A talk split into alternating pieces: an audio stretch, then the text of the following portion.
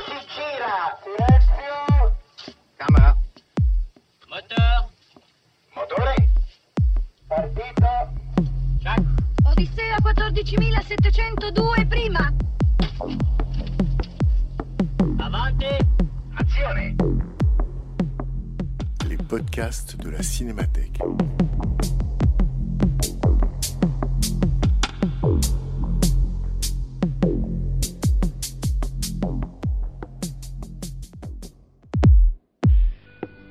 Voici donc deux bureaux portés à l'écran que présentent Raymond Bordery et Jean Bérard, son ami, et le mien. C'est dans les studios de la rue Francoeur que s'est réalisée la chose. Sacha Guitry en est l'auteur. Il en est bien entendu le principal interprète. Et il en est encore le metteur en scène, avec tout ce que cela peut comporter de soucis nombreux et divers. Depuis 2016, la Cinémathèque française invite régulièrement une personnalité à programmer quelques séances pour parler des films de sa vie. À chaque séance, projection d'un film, suivie d'une prise de parole et d'un dialogue avec les spectateurs. En septembre 2020, c'est le cinéaste Nicolas Pariser qui se prêtait à cet exercice en programmant Deux bureaux de Sacha Guitry. Rencontre avec Nicolas Pariser, animé par Bernard Benoliel. Je voudrais présenter moi-même mes interprètes. Voici Lana Marconi. Lana, dans une minute on tourne. Voici Jeanne Fusier-J. Voici Robert Seller. cette idée euh, complètement folle de faire un film sur un mime euh, où on le voit jamais, pratiquement jamais être mime et, on le, et où il parle tout le temps. Euh, Ah oui, c'est le mime le plus bavard de l'histoire du cinéma, il n'y a aucun doute là-dessus. Et justement, donc à propos de ce mime bavard, c'est-à-dire que qu'est-ce qu'on peut dire aussi de la singularité de Guitry comme acteur ou comme corps? Parce que là, il est très impressionnant, à la fois physiquement, on voit bien que c'est une masse, il joue, la, il joue très très bien la fatigue, à la fin le, masque blanc du, du, du, mime est devenu quasiment masque mortuaire, euh, on voit bien, on, dit, on se disait euh, euh, qu'au moment où il tourne ce film, c'est ça, il, est, euh, lui, il a Bah, découvert qu'il... bah, je, je- oui, je- crois que quand il tourne le film, il pense que son- ce sera son dernier film, c'est-à-dire que c'est la dernière pièce qu'il ait jouée euh, de bureau sur scène. Et il a dû arrêter pa- parce qu'il était malade. Et donc, il a, alors, il a plus jamais plus joué sur scène. Mais il a, il a ensuite fait, je pense, je ne sais pas exactement, mais enfin, au moins une dizaine, voire une douzaine de films euh, après de bureau. mort en 57, donc il y a encore euh, une petite dizaine de Oui, au films. moins une dizaine de films. euh, donc il... Et puis là, il a fait des films, il a fait des films très, euh, enfin des très grands films après de bureau. Euh, mais effectivement, moi, quand je voyais quand j'avais vu le film la première fois, je, je savais pas ça. J'avais, l'impression qu'il y avait quelque chose de très artificiel, de très beau là-dedans. En réalité, euh, il, il y a, un, aspect autobiographique sur son rapport à son père, au fait qu'il, qu'il a été élevé par son père seul et que, que sa mère était partie, etc. euh, bon, qui sont pas forcément les, les choses les plus intéressantes, mais il y a aussi l'idée que, que quand, il, quand à la fin il s'en va et qu'il meurt, il, pensait que, qu'il n'allait plus jamais jouer euh, au cinéma. ouais. Donc il y a quand même aussi dans le cinéma de Guitry euh, l'intention vraiment de se servir du cinéma comme une chambre d'enregistrement, c'est-à-dire que c'est vraiment un conservatoire Ah bah, de, oui, lui-même et, de oui, son a- art. Oui, il y a presque quelque chose, euh, enfin, le mot est horrible, mais il y a presque quelque chose comme de l'autofiction, c'est-à-dire qu'effectivement, il filme sa propre mort, et il filme son rapport, enfin, il filme la relation qui est. Enfin, il a beaucoup filmé la relation qu'il avait avec son père. Euh, Enfin, il y a des choses qui font beaucoup penser à Mon père avait raison, euh, aux comédiens, etc. Euh, donc oui, oui, il y, a- effectivement quelque chose de très, euh, là pour le coup, de très auteur européen, euh, où, disons, il, il utilise l'auto, enfin, il, il utilise l'autobiographie pour, pour, pour alimenter son œuvre. Et je vous donne la parole tout de suite, mais donc par rapport à ce que tu disais aussi, savoir que non seulement euh, Sacha Guitry donc, a beaucoup, en quelque sorte, rendu hommage à son père, Lucien, qui était acteur et grand acteur, et donc évidemment, il y a, y a comme un écho de cette transmission-là dans le film, du père au fils, puis... euh, Comment dire, Guitry a joué, a écrit cette pièce et l'a jouée dès 1918, donc à l'époque, en quelque sorte, où il avait l'âge d'un fils. Et puis, évidemment, dans cette adaptation cinématographique tardive, il devient le père qui transmet au fils, sachant que dans la vraie vie, dans la réalité, il n'a pas de fils. C'est ça qui est beau, c'est que c'est presque une transmission euh, là euh, à un acteur qui joue le fils sans avoir lui été, euh, Bah, c'est sûr, qu'en- c'est sûr, sûr termes de, disons, de, de pathos, l'idée de faire un film sur la transmission où ça se termine, où il, tr- tout- il transmet tout à son fils, sachant que le film a une part biographique et sachant que Guitry n'a pas eu d'enfant, effectivement, il y a quelque chose d'assez euh, d'assez lourd. ouais. On dirait qu'il se vide, quoi. Oui, oui, Enfin, oui.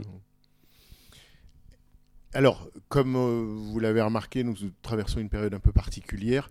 Le, on n'a pas le droit de faire circuler de, un micro comme d'habitude, Euh, mais en revanche, vous avez le droit de vous exprimer. Donc, je sais que c'est difficile, mais bah, c'est vrai que vous n'en serez que plus concis et percutant. Donc, n'hésitez pas, si vous le souhaitez, parler. Euh, soit poser une question, soit réagir par rapport au film, soit une interprétation. Euh, je sais que l'exercice est compliqué, mais vous êtes les bienvenus pour le faire. Vous pouvez même, avec l'accord de votre entourage, peut-être baisser un peu le masque de telle sorte que vous puissiez parler en plus grande liberté. Vous avez entendu la question, oui? Alors, et la question c'est, est-ce que vous pensez que filmer une pièce de théâtre comme on la voit, ça a une réelle pertinence? On le fait jamais. Euh, C'est-à-dire que enfin, voir une pièce de théâtre, euh, déjà, euh, il n'y a pas de découpage. chacun a un angle différent. Alors, ce qui peut se passer, c'est qu'il peut y avoir une retransmission télévisée d'une pièce de théâtre, mais dans ce cas-là, il y a une réalisation qui se fait en direct avec des gros plans, des plans larges, etc. Donc, c'est pas. ils ont une captation. Euh, d'une pièce de théâtre qui serait une captation comme on voit euh, une pièce de théâtre, euh, ça n'existe pas. Donc la question après, c'est est-ce que on filme de bureau, sortir de chez lui et se promener dans la rue C'est-à-dire est-ce qu'on fait comme faisait, certains films faisaient aérer les pièces ou est-ce qu'on n'aère pas les pièces? Dans le cas de Guitry, en général, il, il aère jamais ses pièces, c'est-à-dire que c'est quand ça, se passe dans un salon, ça se passe dans un salon et il filme euh, pratique. Enfin, il va, il va pas euh, de manière euh, artificielle essayer de, montrer que, que c'est pas euh, que c'est pas une euh, que c'est pas une pièce. Mais disons, il y a dans il y a effectivement dans ce film euh, l'idée, euh, pour le coup assez, euh, radicale, de ne surtout pas cacher que le matériau est un matériau théâtral. C'est-à-dire qu'il y a énormément de films, notamment des films hollywoodiens, qui sont des adaptations de, pièces de théâtre, où euh, tout le travail du scénariste a été de, gommer euh, l'aspect théâtral du, du matériau de base pour euh, en faire quelque chose, entre guillemets, de cinématographique.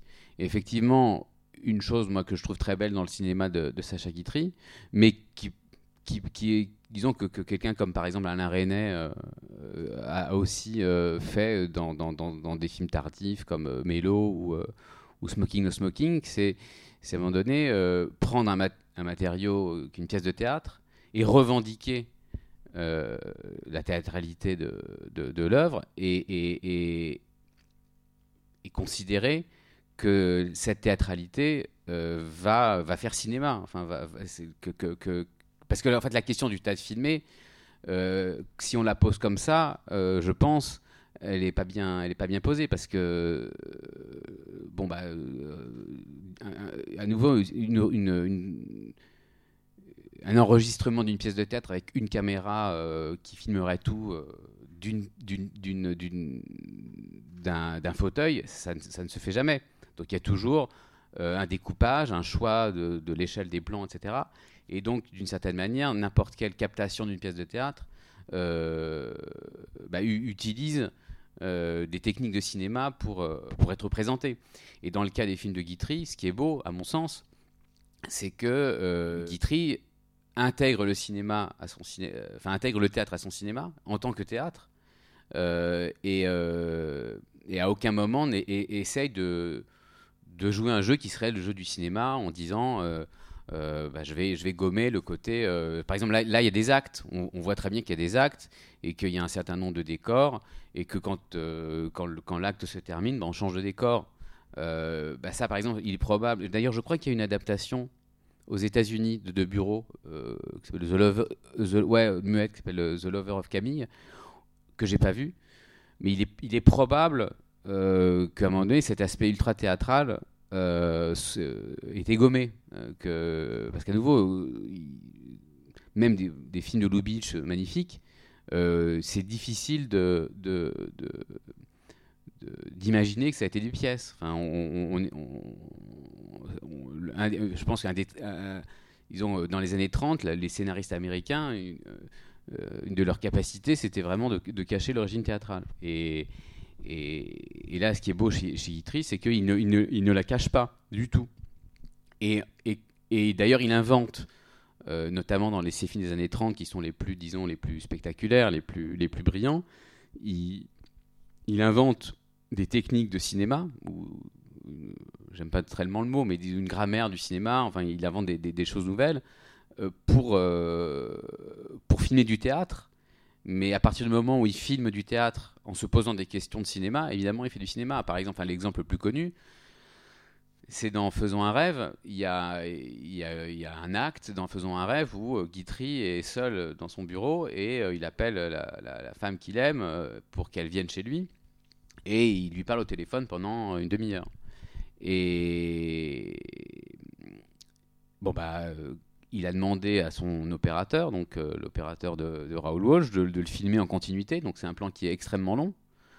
Euh, donc déjà demander à son opérateur de filmer euh, en un seul plan cette tirade, c'est un acte de cinéma et c'est un acte de cinéma qui pour les années 30 euh, était quelque chose de en tout cas de, oui de nouveau enfin et surtout la question c'est que comme Guitry bougeait beaucoup en fait on s'aperçoit à un moment donné qu'en fait le décor euh, fait tout le tour c'est-à-dire qu'il n'y a pas de quatrième mur avec le public et donc il a dû rajouter évidemment un quatrième mur.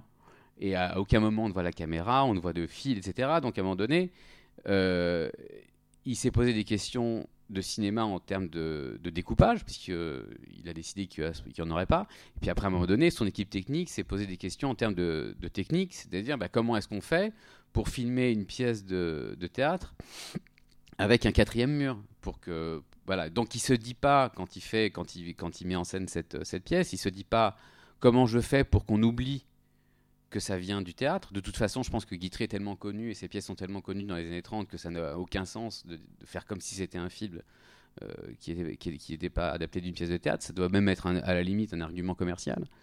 Mais par contre à partir du moment où il, la filme il, trouve des solutions cinématographiques euh, extrêmement brillantes euh, et qui sont des, solutions de, cinéastes. Et, d'ailleurs, enfin, j'ai l'impression que aujourd'hui, euh, bon, même si les pièces de Guitry, je pense, dans le théâtre de Boulevard marchent, mais euh, disons, euh, il y a dans, ce qui serait l'équivalent de la cinémathèque. euh, en termes littéraires ou théâtral, je pense que Guitry est assez, euh, assez et encore aujourd'hui assez méprisé, alors que euh, je pense que euh, il, est, beau- il, est, il est beaucoup plus admiré, je pense aujourd'hui comme cinéaste que comme, euh, que comme dramaturge. Ça tient beaucoup à la personnalité, à la voix, au corps de, de Guitry. Il y a ça, Euh, quand bah- ça tient que ces pièces tiennent dans ses et qu'elles résistent moins malgré tout. J'en ai vu au théâtre, quelle que soit la qualité des acteurs. Quand il est absent, vous voulez dire? Ça c'est- moins quand il est absent. Non, mais c'est-à-dire qu'effectivement, il y a quelque chose auquel on pense pas, c'est que je pense à un aussi grand acteur que John Wayne, par exemple, de, de cinéma. Donc, effectivement, on, on enlève John Wayne euh, de, de, de- de- je sais pas, de certains films, de, l'homme tranquille. Bah, c'est- compliqué aussi. Effectivement, il y a, il y a- il y y a- quelque chose euh, au- aussi, c'est que euh, il a, il, il est, c'est un tellement grand acteur de cinéma que euh, c'est aussi ça qui fait que ce sont des grands films de cinéma. C'est-à-dire que euh, moi, je sais, que quand je l'ai vu, par exemple, dans, dans, mon- père avait raison, il y a quelque chose d'inédit dans sa manière de jouer pour le cinéma euh, des années 30, qui, est- parlant depuis pas longtemps. Disons, ah, et en plus, enfin, moi j'avais dans l'idée que c'était quelqu'un qui jouait de manière théâtrale, euh, exagérée, etc. Et en fait, il y avait des moments de vérité dans Mon père avait raison qui faisaient presque penser au cinéma des années 70. Alors c'est euh, dans certaines intonations familières, euh, tendres, etc. euh, il y a quelques, il avait un jeu beaucoup plus moderne, à la limite même que, que, que, que, que Gabin, qui a un jeu, disons, vraiment de, de, de, de grande star du cinéma classique. Alors qu'il y a chez Guitry, il y a des moments où en fait on ne sait plus vraiment. Il y a un effet de réel, voilà, dans certaines intonations de Guitry dans les années 30 qu'on ne retrouve, j'ai l'impression, que chez Guitry. Peut-être juste une chose pour continuer à vous répondre, je pensais en voyant le film, et par rapport à ce que tu disais sur euh, euh, la volonté d'affirmer au cinéma qu'il s'agit de théâtre, et donc le refus d'aérer en quelque sorte la pièce en montrant des extérieurs, euh, l'agitation de la rue ou je ne sais quel euh, autre contre-champ. Il y a un autre film comme ça, c'est adapté lui aussi d'une pièce de théâtre, c'est le film d'Hitchcock, euh, Le crime était presque parfait, où là Hitchcock s'est littéralement enfermé euh, dans, la pièce et dans le, décor et n'a fait que, je crois, un plan de faux extérieurs et tout le reste est resté contenu, presque, on pourrait dire, alors là, cadenassé ou, comprimé pour, euh, obtenir, euh, pour obtenir certains effets. Et dans le cas de Guitry, le, le, mouvement qu'il fait vers cette ascèse ou cette, euh, ou cette euh, affirmation du théâtre dans son espace, au cinéma, on, on peut penser, par exemple, quand on se souvient du premier film, enfin, euh, en, est- en excluant euh, ceux de chez nous qui datent de 1915, en 1935, il fait un film qui s'appelle Bonne Chance, et qui là est une sorte de, de road movie amoureux où il s'éclate, euh, il fait plein de, plein de plans euh, drôles, enlevés et tout. Et on pourrait dire, voilà, ça c'est un film euh, euh, non théâtral. Et, et c'est vraiment, il n'a jamais en quelque sorte recommencé ce genre d'expérience quasiment. Euh, alors, euh, si, c'est-à-dire que le truc, c'est qu'effectivement, les films non théâtraux de Guitry, en fait, ce qui les, ce qui les différencie euh, fondamentalement de ces films théâtraux, c'est que moi, ce que euh, j'aime les deux, hein, mais dans ces films adaptés de pièces de théâtre, il y, a- des scènes qui durent 20 minutes, 25 minutes. Et c'est un cinéaste qui est aussi très fort en fait dans les scènes qui durent 20 secondes. Et dans Bonne Chance, il y a des scènes qui durent 20 secondes. Et le genre qu'il a choisi ensuite pour, pour pouvoir refaire des scènes qui durent 20 secondes, c'est les fantaisies historiques. C'est-à-dire que dans les fantaisies historiques, à un moment donné, il va y avoir Gérard Philippe pendant 20 secondes qui va dire bonjour, je suis D'Artagnan et qui va dire une blague. Et, et- et- et- et- et en fait, ce qui est intéressant dans, ces, dans fantaisies historiques, qui sont pas nécessairement ses meilleurs films, mais euh, qui, valent quand même mieux que. Enfin, qui sont inégaux. Par exemple, euh, si Paris m'a été compté, que j'ai vu il n'y a pas très longtemps, et vraiment très bien. Bon, si Versailles m'a été compté, euh, for- euh, bon, est moins réussi, mais, mais, disons en gros, dans ces fantaisies historiques, il y a à la fois des scènes qui sont des scènes très théâtrales, effectivement, euh, mais même parfois qui, font du, qui sont presque du vaudeville, c'est-à-dire qu'ils ils transforment Louis XIV euh, en, en bourgeois qui, a une, qui, qui, qui, qui, qui, s'en- qui se- qui- qui s'engueule avec sa maîtresse. Mais il va y avoir à un moment donné euh, une liberté de récit où il va sauter du coq à l'âne, où il va y avoir une logique de montage, oui, euh, très fantaisiste, euh, qui va trancher avec, euh, qui va trancher avec un film comme celui-là, où effectivement, Mais là même aussi, pour le coup, le coup du médaillon. C'est-à-dire que le moment où il sort le médaillon de sa femme et l'idée, alors là proprement visuelle, que tout d'un coup celle dont il tombe amoureux prend la place à l'image dans le médaillon, ça, euh, c'est des idées qu'il avait dans Bonne Chance, quoi. Donc effectivement, ça n'a pas arrêté. Mais de toute façon, enfin, même quand il a des, toutes les idées qu'il a en réalité sont des idées de, sont des idées de cinéma et euh, et, le récit euh, qui, déploie, que ce soit dans des, dans des, dans des, dans des, dans des adaptations de pièces ou la durée des scènes, parce que la durée des scènes, enfin, moi c'est quelque chose auquel je suis très sensible. Euh, la durée des scènes, c'est vraiment une des, pas liberté, mais une des, enfin, choisir combien de temps une scène va durer c'est une décision, à mon avis, extrêmement importante quand on fait un film. Et moi, souvent, les, ce que, j'aime, enfin, les films qui me déplaisent sont souvent des films qui ont trop des durées de scène, euh, euh, on va dire, euh, standardisées, voilà. Et, ce que je déteste encore plus, c'est quand la scène, on fait semblant de la traiter et qu'on la traite pas. C'est-à-dire, on fait semblant, ou bien elle commence trop tard, ou bien elle commence.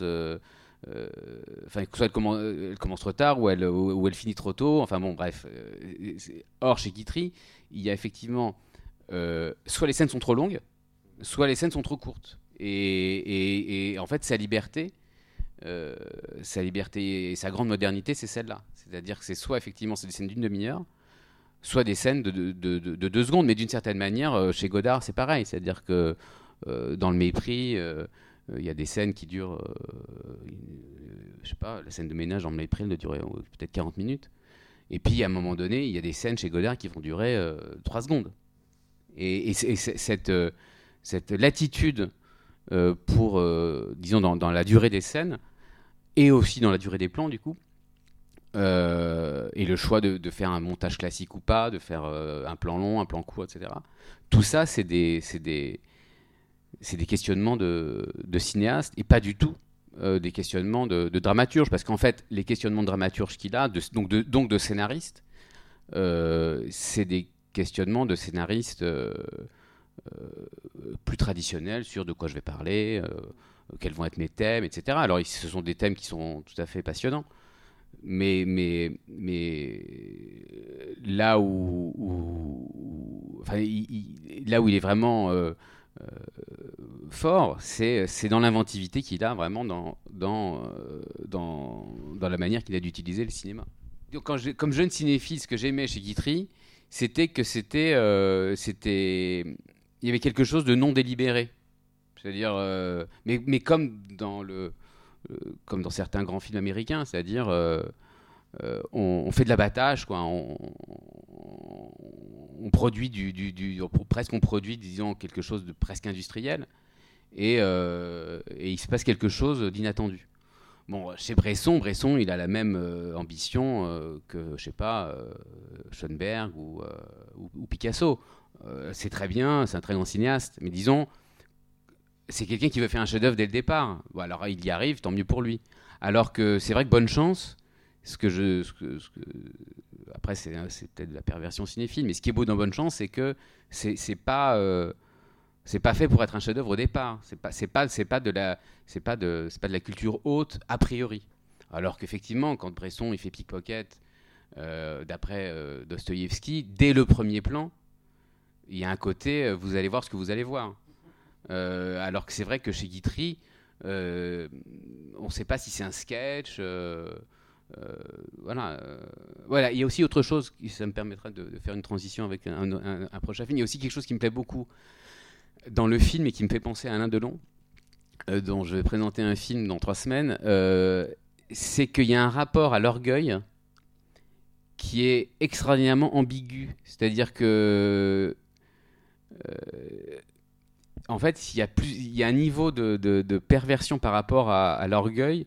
C'est-à-dire que il mime, une, il mime une fausse modestie, c'est-à-dire ah non, il faut pas lire l'article. Moi, je veux pas entendre ça parce que les gens vont être jaloux. Mais en même temps, c'est lui qui a écrit l'article et il y a, il y a une, il y a une, il y a une, une enfin, c'est Guitry qui a c'est Guitry qui a écrit l'article et qui a écrit la scène euh, où on le trouve génial, mais où il lui ne veut pas qu'on le trouve génial par modestie. Mais évidemment, c'est lui qui a créé la scène, euh, c'est lui qui a créé cette situation-là. Et évidemment, on sent bien que quand il, il écrit cette scène, il, pense à lui. Enfin, c'est pas neutre. Il, a fait du théâtre. Bon. Mais en même temps, il y a plein de moments dans le film euh, où en fait cet orgueil-là, il n'est pas si sûr de lui. C'est-à-dire que il y, a, aussi une, euh, ça, ça, ça, montre chez lui une, sorte de fragilité qu'on retrouve dans son film. Et il se trouve qu'en ce moment, euh, à l'heure du déjeuner, je regarde beaucoup d'interviews d'Alain Delon sur, sur YouTube et il y a quelque chose de bouleversant dans son orgueil et où en fait on voit que il, n'arrête pas de dire que Delon est, est modeste. Donc évidemment, mais en même temps, cette volonté de montrer que Delon est modeste et qu'en fait quand il dit Delon, c'est pas du tout pour parler de la troisième personne, mais c'est pour parler de Delon en tant que marque, en fait, en tant que comme quand on parle de Bardot, ou voilà, il parle de lui en tant que que, que PME, disons. Mais en même temps, c'est pas vrai, parce qu'il parle vraiment de lui à la troisième personne, mais, en même temps, il y a quelque chose de, bouleversant à, voir le, le ra- le rapport que Delon ou que Guitry peuvent avoir avec euh, une forme de mégalomanie, mais, qui est très féconde. En tout cas, dans le cas de Guitry, à ce moment-là, c'est vrai que, et là je parle pas de bureau, mais de Guitry, c'est vraiment un orgueil blessé. C'est-à-dire que dans la scène, Et- dans, le- dans la scène euh, où tu dis la- l'article de journal qu'il fait lire et où il est modeste, en même temps, ce qui l'agresse, lui, le personnage, c'est, et c'est le mot qu'il emploie, il dit pas, regarde, ils vont être jaloux, il dit non, et la haine. Il Oui, parle de la haine. Alors, C'est-à-dire ce qu'il a lui-même euh, encaissé. Oui, euh, mais l'orgueil est toujours blessé. C'est-à-dire qu'à un moment donné, Delon est entré au cinéma en, faisant, en jouant dans trois chefs-d'œuvre qui ont été des succès mondiaux, mais en, à- en 64, c'était fini. Et il ne se remet jamais d'être entré dans le cinéma de manière si fracassante en fait. Et donc tout son orgueil, c'est un orgueil blessé aussi. Euh, à partir de, des années 30, euh, il n'y a qu'à voir le nombre de films qu'il a fait entre 1935 et, sa mort. Euh, c'était devenu son métier. Son métier était devenu, enfin, c'était, il, tournait, il montait, il est, et même à partir d'un moment, il, écrivait beaucoup des scénarios originaux. Donc, euh, oui, il y a probablement cette volonté à un moment donné de, de, mon- de- voilà, de, montrer qu'il est, qu'il est plus un dramaturge et qu'il est avant tout un metteur en scène. oui. En sachant qu'il est quasiment l'inventeur de ce, de ce genre de générique euh, qu'on retrouvera évidemment euh, transposé dans le générique du mépris. Quoi. Peut- Euh, Il y a aussi quelque chose, oui, j'ai oublié de dire, qui, est- qui est assez marrant, c'est que, enfin, euh, euh, il y a, il y a, il y a dans, dans le film une, dans le dans le portrait qu'il fait des artistes, c'est que euh, y a une forme d'aigreur, voire de, de, petitesse, qui n'est pas du tout rédhibitoire. C'est-à-dire que le- la jalousie et, et, euh, même euh, le sentiment de, de vouloir écraser son concurrent quand on est euh, beaucoup plus talentueux que lui, euh, qui c'est un trait de l'artiste. Et ça, euh, pour, pour avoir euh, côtoyé un tout petit peu des, des, grands euh, réalisateurs, c'est vrai que, ou pour avoir lu des biographies, c'est vrai que en fait, bizarrement, euh, le talent ou le génie ne, rend pas euh, serein. Et en fait, on peut être très, un très grand réalisateur et être très mesquin. Et c'est vrai que dans le film, à plusieurs reprises, De Bureau est assez mesquin, alors qu'il est, il est établi dans le film que c'est le meilleur acteur de son temps. Et, le, le film, apparemment, enfin, certaines, certaines personnes disent que c'est une réponse aux enfants du paradis. C'est-à-dire que Guitry détestait Carnet et il détestait les enfants du paradis. Et euh, il a voulu faire un anti-enfant du paradis. C'est-à-dire qu'il a, il a, il a fait euh, ce film aussi par détestation du cinéma de, de Marcel Carnet. Et peut-être une façon de se réapproprier le personnage de De Bureau, puisqu'il, lui, l'avait écrit antérieurement à Oui, en Carnet. plus, en plus, en C'est plus. comme l'histoire de la moustache bon, Oui, de, oui, oui. de chez Chaplin, c'est-à-dire il récupère, Oui, oui, il récupère absolument. le personnage de De Bureau que Carnet a osé lui emprunter. Pourquoi exactement il détestait les enfants du paradis, Guitry? Euh, alors, je, crois que c'est les enfants du paradis. Il parle pas des enfants du paradis. En fait, il parle de, de là où on a une phrase, c'est sur, euh, c'est sur les visiteurs du soir, hein, où il dit, euh, on dirait des acteurs de On province. dirait une parodie de quoi? Oui, avec des. Il a une. une- ah, ah, c'est une oui. méchanceté terrible. On dirait la parodie d'un chef-d'œuvre luxembourgeois avec des domestiques tristes. Voilà, c'est ça. Est-ce que tu veux ajouter quelque chose Non, ou- euh, non, non, Pas euh, particulièrement Pas particulièrement, non, non. euh, D'accord. Bon. Eh ben merci pour ce soir Merci. et merci, Merci. Nicolas. Merci. C'était les podcasts de la Cinémathèque française.